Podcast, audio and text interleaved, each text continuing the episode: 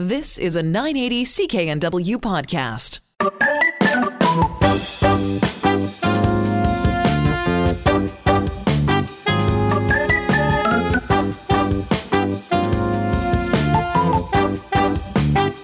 Welcome to the podcast. Tonight on the podcast, we're talking about your behavior at the office Christmas party. Should it be naughty or should it be nice? Talking a lot about relationships as well.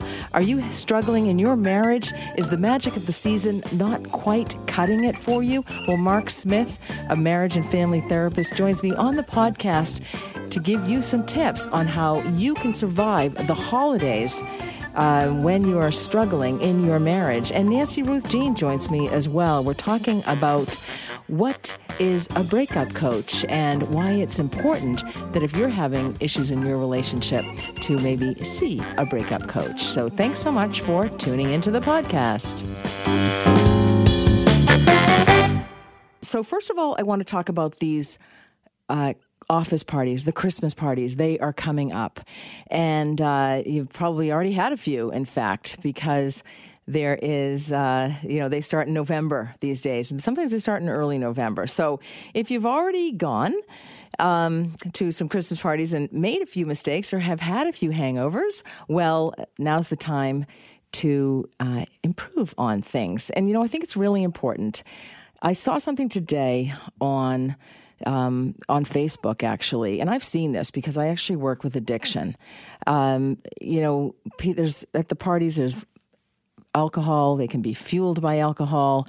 Some people don't know when to stop. A lot of people are engaged in binge drinking. Um, which can be a huge issue for people. And it's it's four drinks in a row at one time for women. It's defined as, and it's five drinks in a row for men. Um, and so, if you're binge drinking, and, and, what better place to binge drink than at a party? Um, and so, you want to make sure that you're not binge drinking. But the other thing that I wanted to mention is that. Um, is that some sometimes in a family there will be an, an a known addict in the family because they, because they do drugs. Uh, that seems to be a common um, a common way. And but oftentimes other people in the family are drinking as well. Um, and so, but their their drinking is not seen as an addiction or problematic because alcohol drinking is and I'm not saying don't have fun out there, people. Have a great time. Just watch yourselves. But alcohol is so much more socially acceptable than, of course, heroin or cocaine. Uh, but they can be equally as addicting. Um, and uh, so you have to be. I saw today on this one year no beer site where it said it was a it was a woman who was talking about the death of her son who had overdosed, and she said after he overdosed, she took a look at her own drinking and she wished that she had done that. It wasn't that she was looking back, but she wished she had done that before. She drank every day, and she started to drink earlier and earlier in the day. She said it didn't um, impact her relationships or her jobs, uh, but she learned a lot more about addiction um, afterward. Um, so it's really important to go to those office parties and to go with good intention and um, and actually think about what you're going to eat if you're if you're pre-fueling if you're drinking before um, and so to make sure that you're not uh, over consuming or not going out on an empty stomach. Um, and uh, and also watch what you're drinking, especially at the office Christmas party. Now, the neighborhood Christmas party that's something entirely different. And in fact, I'm going to be having a neighborhood Christmas party, and I thought maybe I'll just have it on a Thursday night. I mean, do I want to party till dawn with the neighbors? maybe, um, but I thought maybe a Thursday night, you know, a couple of hours that might you know be be a good idea. Maybe people would be able to you know, be in attendance more likely because it's not on the weekend. Uh, maybe they would consume less. I mean, think about these things before you have a party, before you serve alcohol, and certainly before you consume alcohol. But be very careful because when we have had too much to drink, we it, we our defenses drop down and you know we're much more likely to make some unfortunate decisions that we may not have made had we been sober at the party. And of course, the next day is always better uh, if you haven't had too much to drink at the office party or at the neighborhood party or at any party. Um, so there's, of course, there are some office rule, you know, Christmas party rules. Um, you don't want to be rubbing up against the boss's wife or um, um, and uh, you don't want to be drinking too much and you don't want to be flirting too much. You do want to show up. That's an important rule. Uh, you know, the thought of spending your Friday or Saturday night with your boss may sound, you know, dreadful. You might rather go to a rock fight or stick needles in your eyes, but no, um, it's a good idea to suck it up and go to the party. And you know what? Overdress always look your best. That's my mother's advice always. I would always say, What should I wear? And she'd say, Always look your best. And you always feel better if you've overdressed versus having underdressed. And so it's important that you um, overdress for the party and you know take some time and look look good and, and make make it a point to actually look your best enjoy yourself um, you know be happy to see your colleagues. This is a time of celebration. This is a time of joy. People have hard times in life, and you may be having a hard time in life. And actually, later on in the program, I'm going to be talking to a marriage and family therapist about attending these Christmas parties and dealing with the holidays and family parties when you're having difficulty in your marriage. Um, there's also, you know, don't invade people's space. Uh, don't get too close. Uh, I actually saw somebody. I'm trying to think where I was. I've actually just um, I've been traveling a little bit. Just back in today. There's some storms on the East Coast, um, so I'm happy to be here. But um, back in the station. But I saw somebody who was talking to somebody, and she said to this person, "You're actually too close to me." And he, he said, "Okay." And they were just having a conversation. So if somebody is too close, um, make sure that you uh, let them know, but be aware of your own behavior. And it's also a good idea to intermingle. Try not to stick with the one crowd or uh, the most popular crowd, or bring people in that might be shy, shyer at work or or may not be as comfortable. And also know your limits especially in terms of dancing on the tables, you know, not too many tables, maybe three or four tables, but no, try not to dance on the tables, try not to drink too much, smoke too much pot, do too many drugs. It's not a good idea. Um, and also think about social media. Um, because as as I'm sure most of you have heard out there of the Santa Claus in British Columbia who posted some pictures from um, his mall experiences or his mall Santa job a few years back, from a few years back with some friends, but some people felt they were politically incorrect. And I think he did not represent the mall well. Um, regardless of whether the, the pictures, regardless of what your opinion is on on those photographs, where he was seen to be appearing as though he was touching a woman's breasts, um, but he posted those and he said that was my mistake. I posted on social media. You're more likely to post something on social media when you've had too much to drink. And last but not least, what is the thing that you ought to do? You ought to thank the organizer, thank the person who put the party on for you. They likely went to a lot of trouble uh, to do that, and so you know it's very nice nice when somebody treats you to a nice dinner um, and all sorts of other things. Tonight in the program, we've got lots coming up. Jesse Miller, Miller of Mediated Reality is joining me next to talk about um, how boring is school for your children. Oh, yeah, I feel so sorry for them. Um, and should we ban cell phones? We're also going to be talking to a woman um, at the top, at the bottom of the hour there um, about uh, infidelity and her experience with infidelity and how she managed to heal her marriage um, and live in joy every day.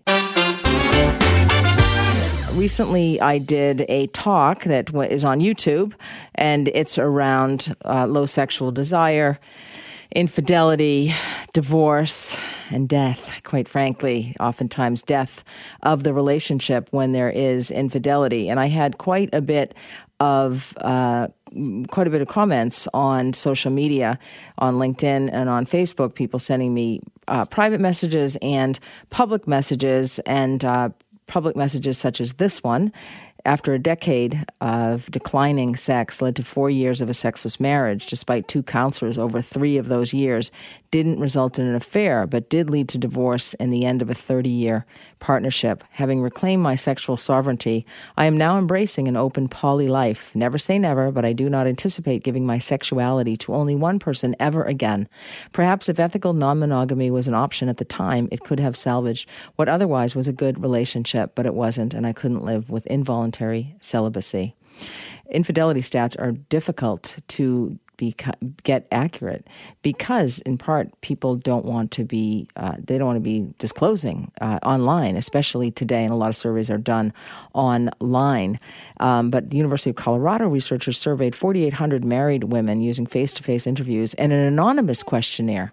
In the interviews, only one percent said they cheated during the past year, but the anonymous questionnaire showed six percent, a statistically significant increase.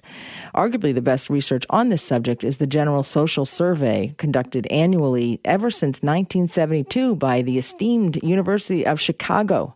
For 37 years, they've asked a representative national sample about infidelity, and the results have been consistent. Every year, 10% of spouses admit to cheating, 12% of men, 7% of women.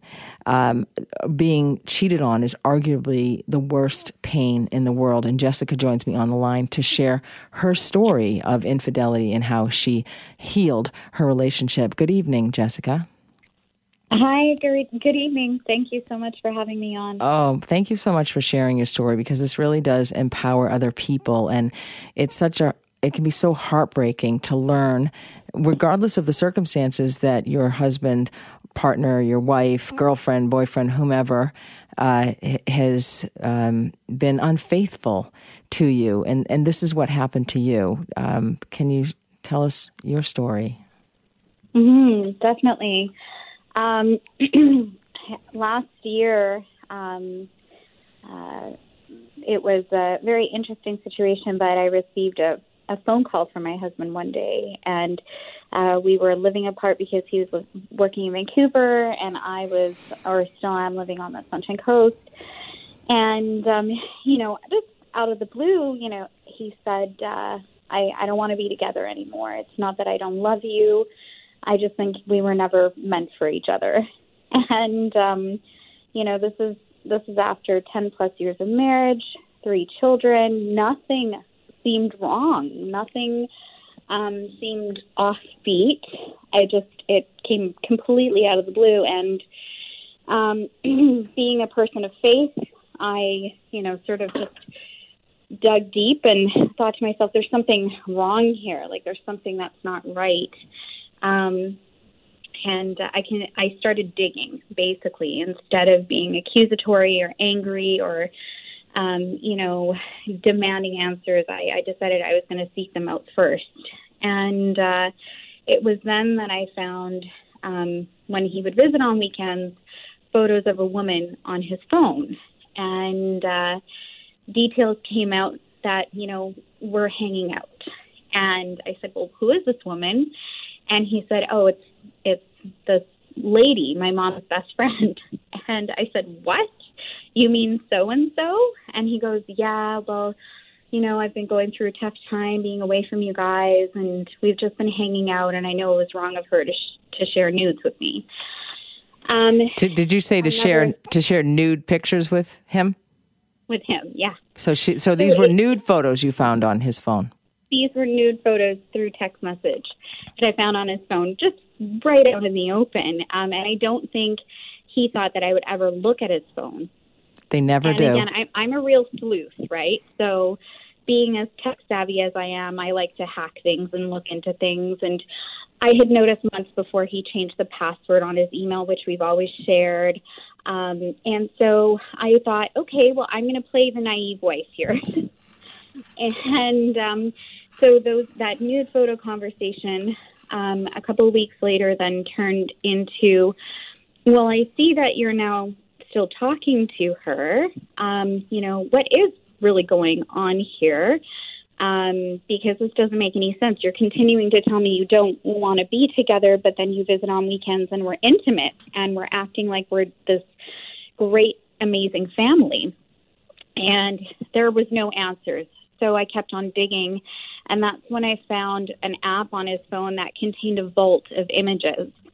And it was a vault of them in sexual relations.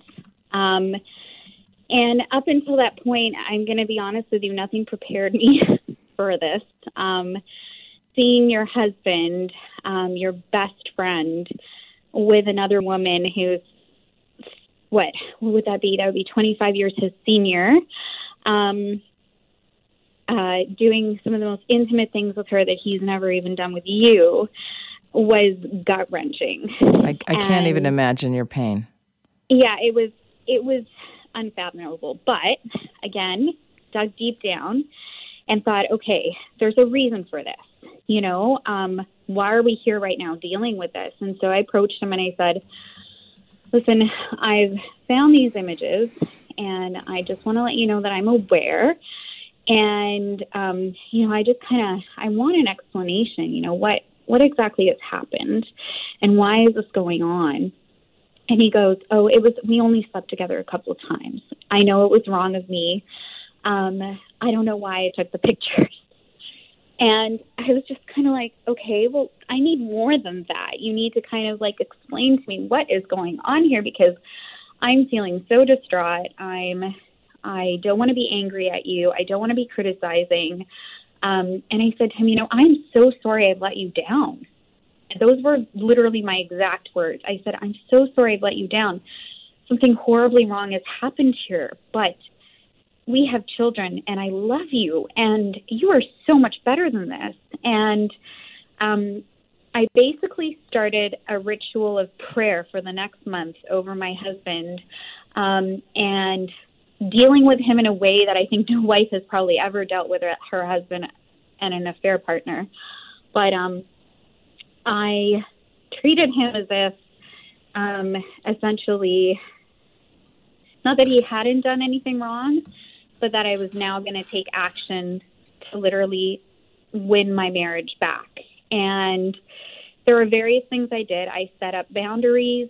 I set up um, uh, facets of my needs I needed in this situation.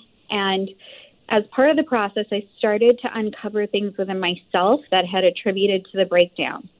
Um, things like that I had been a criticizing partner and that I myself hadn't had a real sexual drive in the relationship over the last couple of years because I had been raising our kids alone for three years on the Sunshine Coast while he continued to commute commute back and forth from Vancouver. So there was some strain there. Um, you know, I kind of let myself go a little bit um, I'd been very, very self focused on my own career and my job. And, um, you know, it's hard when your partner's not home all the time. You do kind of start focusing on other things than them, right? And when he would come home on weekends, I oftentimes would just kind of pass the kids off to him uh, because I'd had enough and I wanted to now just breathe. Um, and so we started a, dis- a discussion essentially over his own resentment towards me, his resentment towards himself, um, and then what I was going through. And the the affair was continuing in the background. Little did I know after he said it's over, and we'd only slept together a couple times, and this and that and the other. And it wasn't until um, something popped up in my inbox one day because I started monitoring his phone secretly that um, I then um, wandered into a cache of video I am speaking with Jessica.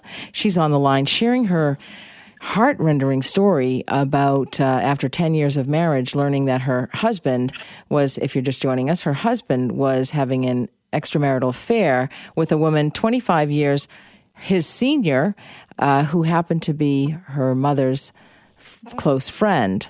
Uh, Jessica, thanks so much for staying on the line. Yes, thanks so much, Maureen. Not at all. Just a couple of questions. Um, so you mentioned that you did discover some videos. When you saw the the initial um, nude photographs, did that cause your heart to race?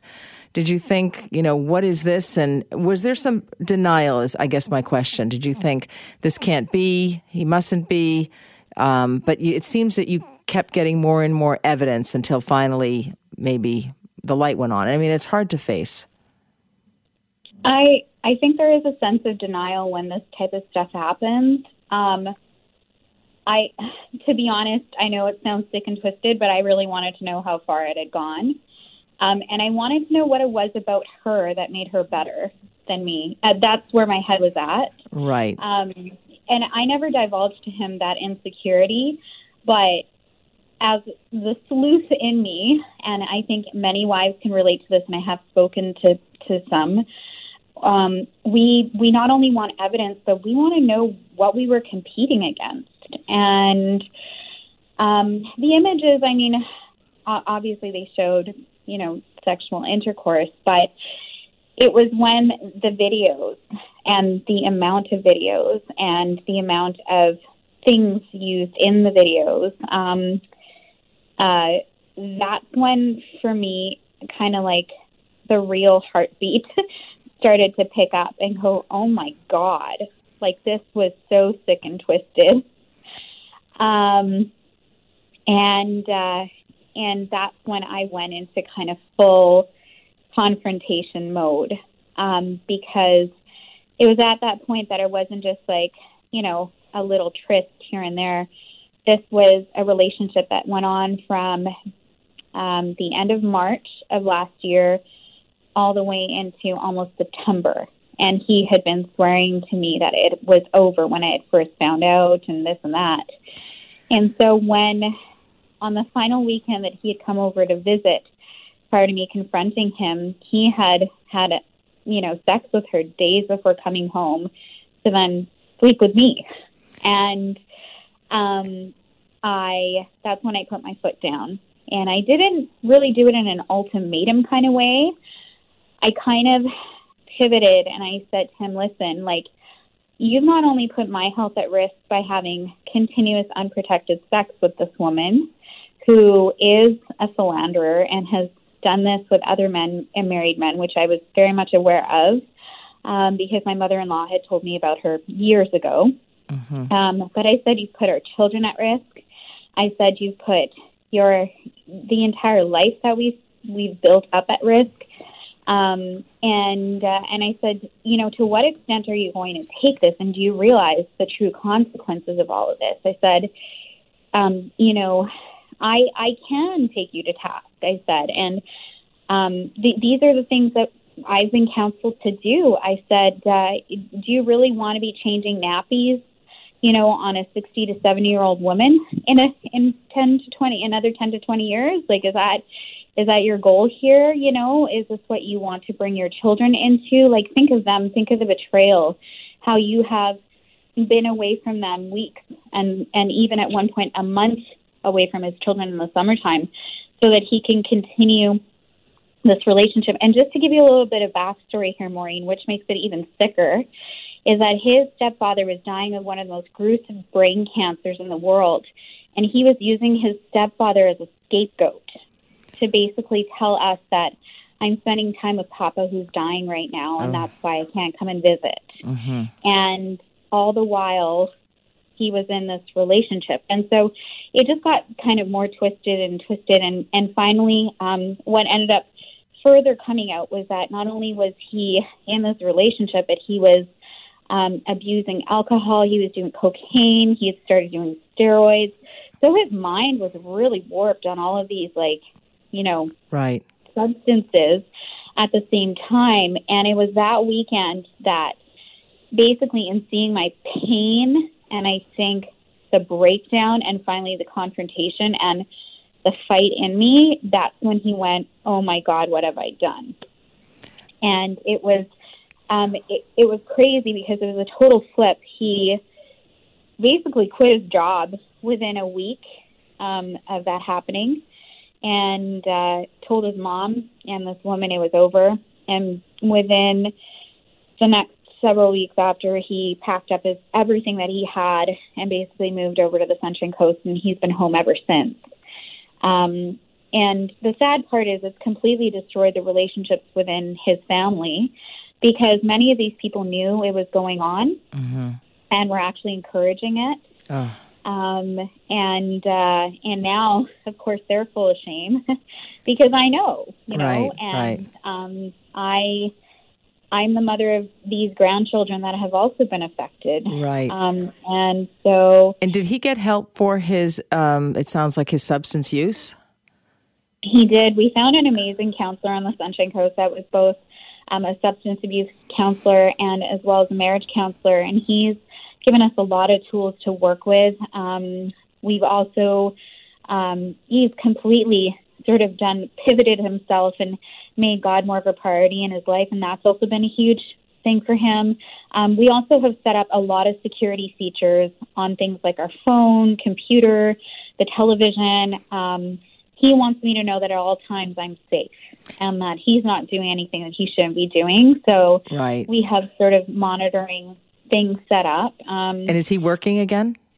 He he is. Um, he actually is working with my dad, which is great because again, there's almost like a um, you know, there's there's some balance there for him, and as well, you know, for me, um, he's not, you know, going off and driving off into whatever direction, and my my dad tends to be sort of like the voice of reason and a really great support and um my dad's actually never confronted my husband about this but um you know he said my dad said to me one day Jessica there are worse things than infidelity in this world and he said you know your love for Jordan is at the end what's going to change him not your criticism not your anger not the violence that you want to pour out on him your husband's going to come around but he's going to come around when he knows forgiveness at a different level. And so my dad always stepped in as more of a like a, a strong male support and I feel like that's also really helped my husband to kind right. of see himself and be like, Whoa, like these people love me, you know? Like yes. they're not they're not here to condemn me, and so that's also been huge for him. Absolutely, it's amazing. It's an amazing story. I know you have some great news. I know there's been a lot more work probably than what we're saying, but uh, you're awaiting the arrival of a, a new baby as well. Yes, yes, we are. I am right now at Ronald McDonald House. Wow. I am. Uh, I'm a high risk pregnancy. It's my fourth Wow. And uh, yeah, so we're Best waiting of- on our fourth baby. Best of luck to you for your miracle um, marriage makeover. It's fantastic, and I'm sure it's a lot of the. Uh, you're just a wonderful human being, and have have been able to do that and inspire many other women out there. And that was great advice from your dad as well. Thank you, Jess, so much. Thank you, Maureen. You're welcome. I'm Maureen McGrath, and we we're going to talk about uh, with a therapist up next when you have troubles at the holidays in your marriage. I'm Maureen McGrath. It's the Sunday Night Health Show.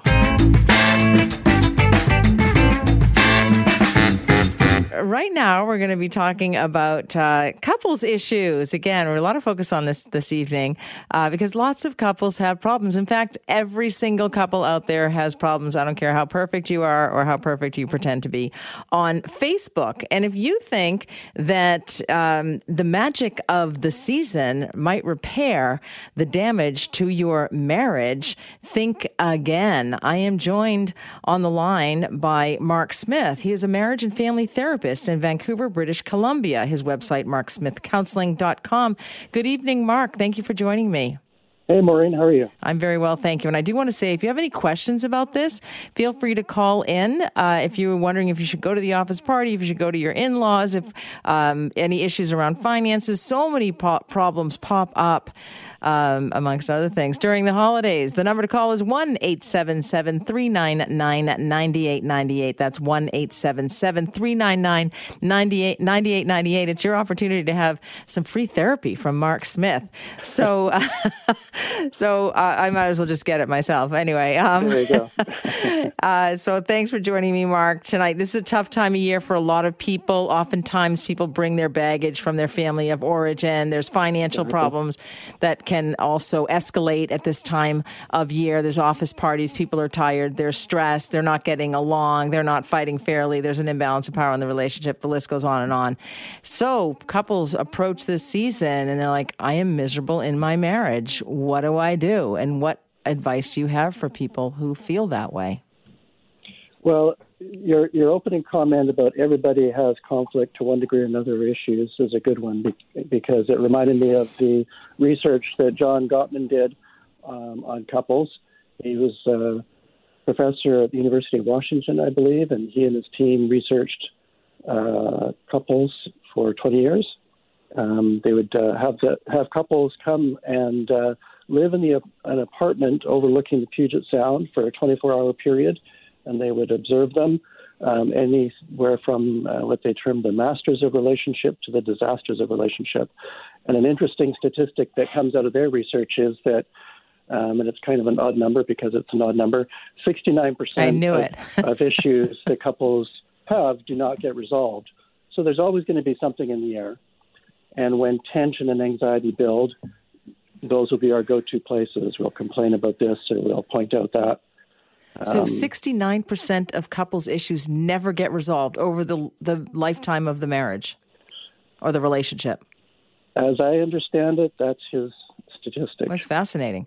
Now, of course, the masters of relationship, they can let it go. They can roll with it. They can be flexible and fluid. The couples that struggle, where there's more tension, they have a more rigid response, and it's harder for them to be flexible and and, and, and go with the ebb and flow. So that's where it gets tricky. And can you have two different people in the relationship, one master, one who's a disaster, and so one lets things roll off their back and the other one holds grudges or is resentful or whatever? Well, that's how it will present. But uh, family systems theory, the work that Murray Bowen did, um, looking at how families function, would say that couples, two partners, tend to get drawn to people who are at the same level of differentiation or the same level of maturity. And what he observed and what his theory would suggest is that um, uh, one one um, one spouse's personality will tend to dominate, and they will do better at the expense of the other. So over the course of time, one spouse may decompensate in relation to the other spouse who um, does better, for lack of a better term. So, so the one that decompensates may look like the more difficult one or the more problematic one, but it tends to be a relationship problem, not an individual problem. So, is it that two people are drawn together at the beginning and they're at the same level of maturity? Maybe they're yes. both 23 and they're whatever, one can be 27 and the other yeah. 30 or whatever, yeah. but they're kind of both, you know, skateboarding and playing yeah. video games. And yeah. then maybe responsibilities come on and maybe children arrive and maybe you know and it can be the father or it could be the mother uh, mm-hmm. is there anything that, um, that says that you know one matures and develops and grows up because that's actually what i see in a lot of the couples in my clinical practice is that one just hasn't grown up they're mm-hmm. spoiled mm-hmm. they act like children. They're they're like five year olds in their demands and in their behavior, and they just can't get past that. Not all the time, but just certain. Yeah. Issues keep rearing their ugly head, and then they revert to acting like a child. And then the other partner, whomever it is, the man or the woman, is the one who is making the lunches and you know doing the housework and doing yeah. the finances and, and all of that. And the other is playing video games still. Well, and I think that uh, from a systemic perspective, I would view that as one is overfunctioning and one is underfunctioning.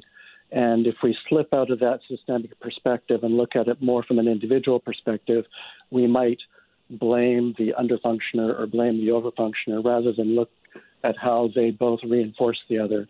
Does the overfunctioning person uh, promote underfunctioning in the other, or does the one who underfunctions promote overfunctioning in the other? Um, so the one that's sitting playing video games will do that if the other one is doing 75% of the chores and tasks around the house. Um, and the flip side of that is the one who overfunctions. If they're doing everything, the other one just learns, well, uh, it's never good enough when I do it, or they beat me to it, so I'm just going to kick back and do video games because it's not going to be good enough, anyways. Is there this learned helplessness in relationships as well, where as well, they're going to do it, he's going to do it, or she's going to do it, so I don't have to do it, or or there's no urgency. Sometimes um, somebody, you know, finances, for example. You know, it's important to look at finances pretty much on the daily. Um, mm-hmm. And some people will let that go for months and, and, you know, years and never look at it. Um, and so one might think, hey, this is important that we look at this all the time. And then, but one wants to and the other doesn't. So the other one doesn't. And so then the other one just has fear and anxiety and panic uh, a bit of a self fulfilling prophecy because they have this issue uh, with money already, and then this allows them to have their fear perpetuated. I'm obviously speaking about a particular couple in my clinical practice. sure. Yeah. um, I've actually yeah. had to do spreadsheets. This is this is the really scary thing. I've actually had to say to people, bring in your your budget, bring in your spreadsheet. You know, keep your car. Do not buy a new car. Keep your condo. You know, I'm like giving financial advice, which is dangerous. Um, you know, because people yeah. are like, should I sell the condo and, and lease a new Lexus? And I'm like, you know, well, go out and do some crack too. Um, you know, just they're not making sensible decisions and they're afraid yeah. of money. They're afraid to look at it. You know, yeah. um, piling up debt and and then that allows them to live in this world of fear and panic when you if you just sit mm-hmm. down and take a look at it you know you can you know have the power to resolve some of these issues. Well, and I think I think that fundamentally that's accurate and true, but I think what you're describing is um, anxious people, and we're all we all have an anxious response to life to one degree or another, and certainly tension within a couple's relationship will elevate that anxiety. And when people are anxious, they don't make good decisions because they're in that fight or flight part of their brain rather than that thoughtful cognitive part of their brain. And so it's every person's challenge to to to reach into that mature and responsible part of themselves and to you know pull up into that thoughtful place and make good decisions. But easier said than done. It is, especially you know, anxiety is pervasive today, and yeah. and uh, I heard a general practitioner say recently, why is it that all these young people have so much anxiety? And you know, it seems uh, kids in their well, they're not kids any longer, um, but you know, in their early twenties, it seems to be really rampant. You know, kind of in the university days and the early twenties, and and even in high school, it just seems to be getting worse and worse. Kids can't cope with anything, but is that learned behavior? Well, I was talking with one of my couples recently, and um, this and uh, the dad was, you know, a teenager in the seventies. Um, and I was saying, well, you know, back in the 70s, parents didn't schedule the lives of their kids so much. They didn't anxious. I mean, they they were anxious parents, but anxious in other ways. And I think over the last few decades, we've seen more and more anxious parenting, um, where parents are scheduling um, the lives of their kids. Kids don't. It's not like back um, a few decades where kids just went out into the neighborhood and played. Now all the play tends to happen under the guise or under the watchful eye of parents, and play dates get set up. And that anxious parenting may be part of what contributes to anxious young adults now. They've had parents that do a lot for them, and so they don't um, know how to do for themselves. Exactly. And all of this can lead to marital troubles, especially when you put exactly. the kids ahead of your relationship. Not to yep. mention, having kids changes the hormones for a woman, and that may also lead to low sexual desire. So, these are a couple of things I want to tackle when yep. we come back from the break. Mark, Mark Smith, yep. marriage and family therapist in Vancouver, British Columbia, marksmithcounseling.com. When your marital troubles are not cured by the magic of the season. Mark, thanks so much for hanging on the line. No, no problem. Yeah. Um, hey, sometimes that's all people have hope for a little magic. Uh, so, exactly. So, when they're struggling during the holidays, um, what are some of the suggestions that you have for couples uh, to survive the holidays? Well, what's that old saying about is it physician know thyself or yes. something like that? Um, I, I think it begins with each person managing themselves well and knowing what's going to create stress for them, what's going to trigger them, and to have a bit of a game plan. You know, um, so for example, um, Christmas shopping with your spouse or with your kids and your spouse, if you know that that's going to be really stressful, then know ahead of time to create a different plan, or at least know that it's going to be stressful. So if the kids are a bit out of control or your partner isn't that supportive, to just let it go because you just know, you know, you, you kind of know what's going to happen because you've been there a thousand times. Um, Christmas itself is stressful for a lot of people. Just the idea of it, and what am I going to get somebody? And they put so much pressure yeah. on themselves. When really, yeah. probably the best idea is not to get any gifts. saw that on I saw that on Facebook. yeah, yeah. Um, that's a choice. But well, it is, and there are there's a percentage of people that do not get gifts, and um, but it, it, you know that's a hard shift for. It's one one thing for one person to make that shift. It's another to introduce that into your whole family or with your partner. But exactly, is it a good time to break up during the holidays? Well, I think that um, what most often happens, and I had somebody in my office this week who who, who said it, and that is um, parents generally want to get through the holidays, and then if they're going to talk about divorce um, or or breaking up or whatever it might be, they will often wait till January. And I think January is the is one of the highest months for um, separations to happen and people to approach family lawyers. So it tends to not happen beforehand unless I, you know, something stirs the pot so much that there's a big enough blowout that it might might happen. But Right. And then that brings with it um, years and years of uh, separate dinners at different houses and, and yeah. navigating relatives and uh, people getting offended and power issues. Um, oh, yeah. Can Christmas be the tipping point for um, a marriage in trouble? Well, I mean, I think for just the reasons you just mentioned, that there are so many stresses. You know, chances are, um, you know, for many couples, the predictable blowout happens, and it happened last year and the year before, and so they can more often than not get through it and find a way to repair. You know, after Christmas, you've got New Year's, so you can have the big love in at New Year's, right? If you've had a bit of a blowout, um, and so sometimes some couples are able to. Um, uh, rebuild that togetherness feeling and kind of get through and, and start again in the new year. Others, it sort of maybe hits the point of no return. Right. And, think, and how much does, oh, go ahead. Well, I was just going to say, I think the, I remember reading years ago that um, on average it takes a couple, six years to present to couples therapy. So often it takes a few of these kind of bad Christmases to get to a point where even people will get help. It may not be the end of the relationship, but anyway. And do you see people getting back together um, over the holidays as well, thinking, "Oh, it's Christmas. Oh, it's such a romantic time. There's the magic of the season. Let's do this again. Let's let's be miserable well, for another year." well, I mean, it's a good point. I mean, I think that we're all, you know, human beings are social creatures. We like the togetherness of being connected with others, and like you say, there can be a certain amount, a certain amount of um, sentimentality, and romanticism around the time, and and I think some of that is genuine, and some of it is just the feeling of the season that it can be a big letdown once the season passes.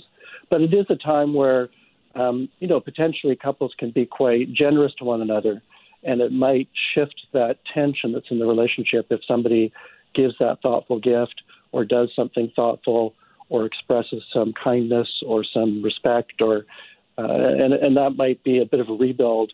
Um, so if people can take you know advantage of those opportunities to really voice their thoughts and feelings, um, you know, it can be a time of repair for sure.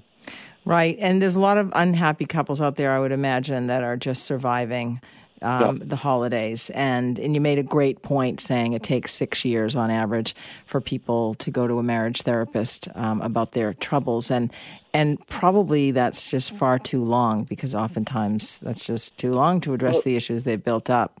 Yeah, a, people tend to come to a therapist when they're in crisis rather than do it sort of for ma- you know maintenance reasons. In other words, you know things are good enough, but we have a bit of tension here, or we're kind of working on things there. You know, there's no shame to see a therapist to kind of work work at it.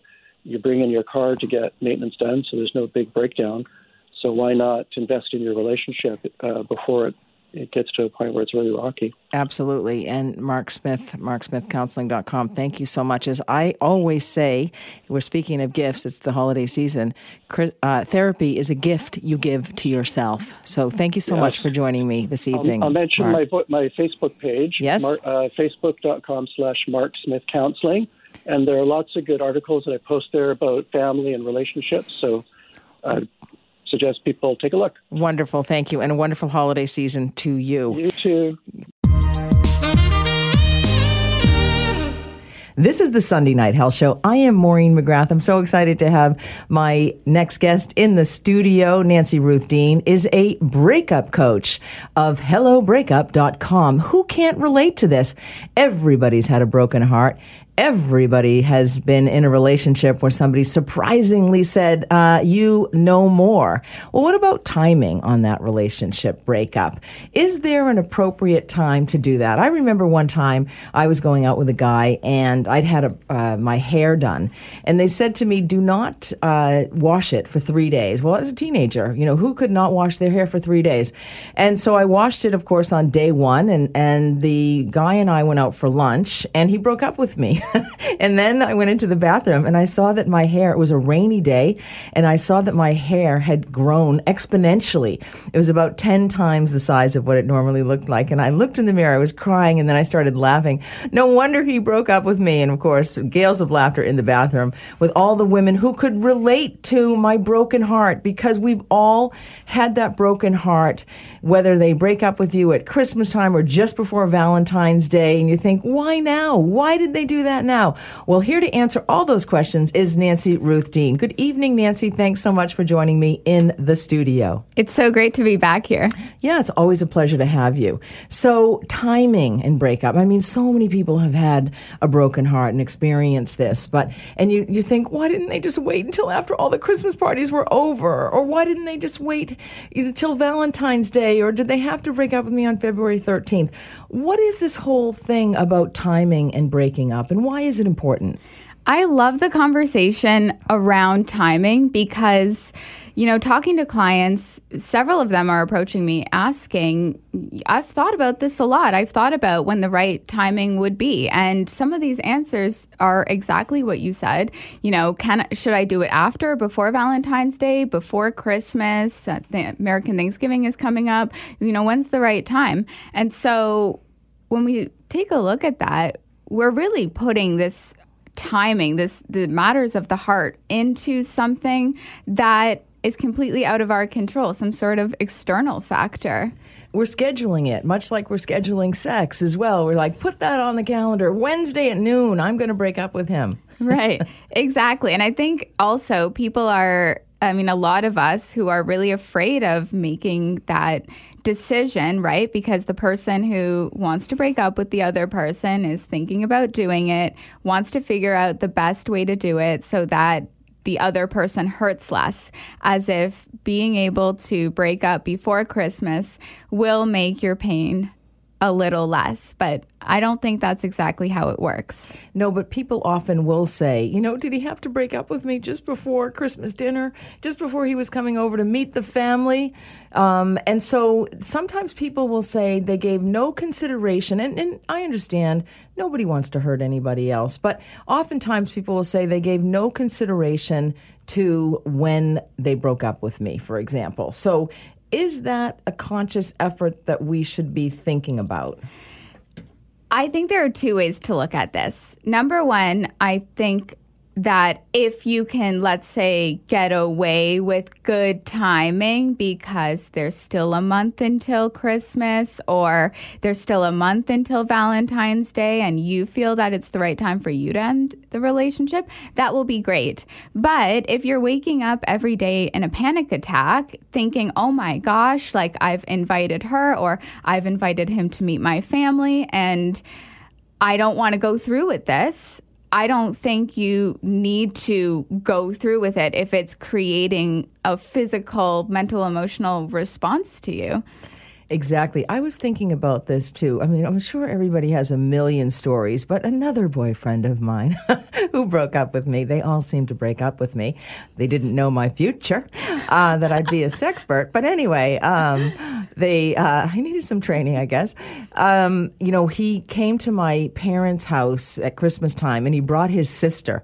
And in retrospect, I mean, on, on some level, I knew uh, there's just something not quite right about this. Whereas the Christmas before, you know, he was at my house and I was at his house and it was all very different. And this time he was, I could tell, but I didn't want to accept it. And sometimes we don't want to accept that somebody no longer wants to be with us. And why do we want somebody to be with us when they don't want to be with us? Oh, such a good question. And I think we've all been there. I think what's really important to notice here is whenever one person is thinking of ending it, there's also the other person who's playing into that dynamic because they're still kind of holding on for dear life because of fear, mostly being lonely. Um, being afraid that the holidays are coming and they really want to do the fun, festive holiday markets and enjoy all the great things that come with winter festivities and, you know, share experiences together. So sometimes it's just better to hold on to a mediocre relationship, so some of us think, than it is to cut the cord and start fresh at this time. And start that grieving process because that's really what it's about. When somebody breaks up with you, um, you, you begin to grieve. It's a loss. And is it normal to go through all of those emotions the anger, the denial, um, the bargaining, and the acceptance? Yeah, I've, I think one, one of the things that has been really interesting to observe in my work is is the way that people are approaching the the stages of grieving a breakup and so it's not always going to look like what you see in Hollywood movies. For many of us who are conscious minded, we can say, "Hey, I'm, you know, I'm I want to heal through this breakup. So, what does healing look like as I watch myself experience these emotions? As opposed to the one that got away. Interesting. Um, uh, just another heartbreak story of mine. I've got millions of them. a high school boyfriend. Um, I think my first actually um, uh, returned many years later through Facebook, of course. Right. And so, you know, there you, you have to wonder, and, and I think because of social media today and ghosting, so people can just disappear. And that's another way to break up. Not the healthiest way, not the kindest way, but perhaps you don't want to um, hurt somebody. But, you know, there is some level of satisfaction when you're like, aha, you broke up with me and now you are back. um, not that I want him back. You know who I'm talking about. I know you're listening, by the way, because you told me.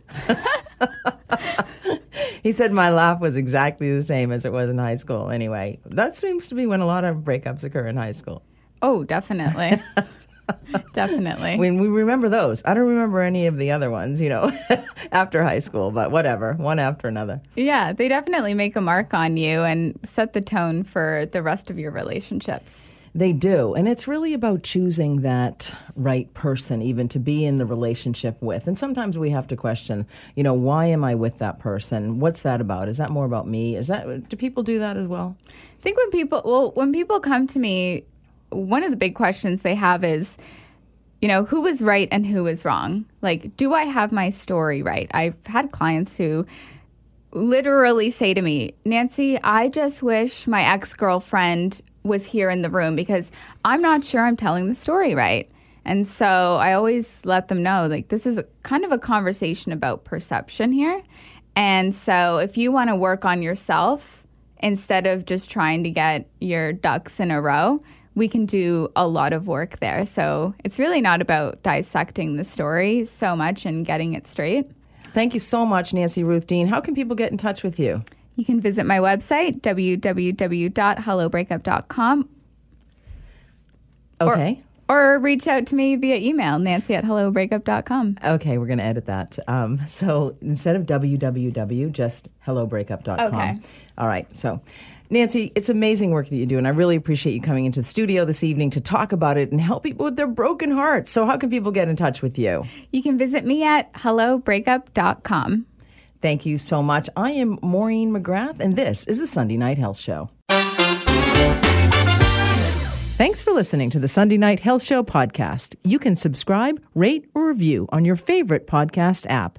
And if you've got a question about your health, the nurse is always in. Email me, nursetalk at hotmail.com, and I might answer your question, anonymously, of course, on next week's show. For now, have a happy and healthy week. You've been listening to a 980 CKNW podcast. Listen live at cknw.com, the Radio Player Canada app, tune in, Amazon Alexa, HD Radio at 101.1 FM HD2, and on the AM dial 980 CKNW.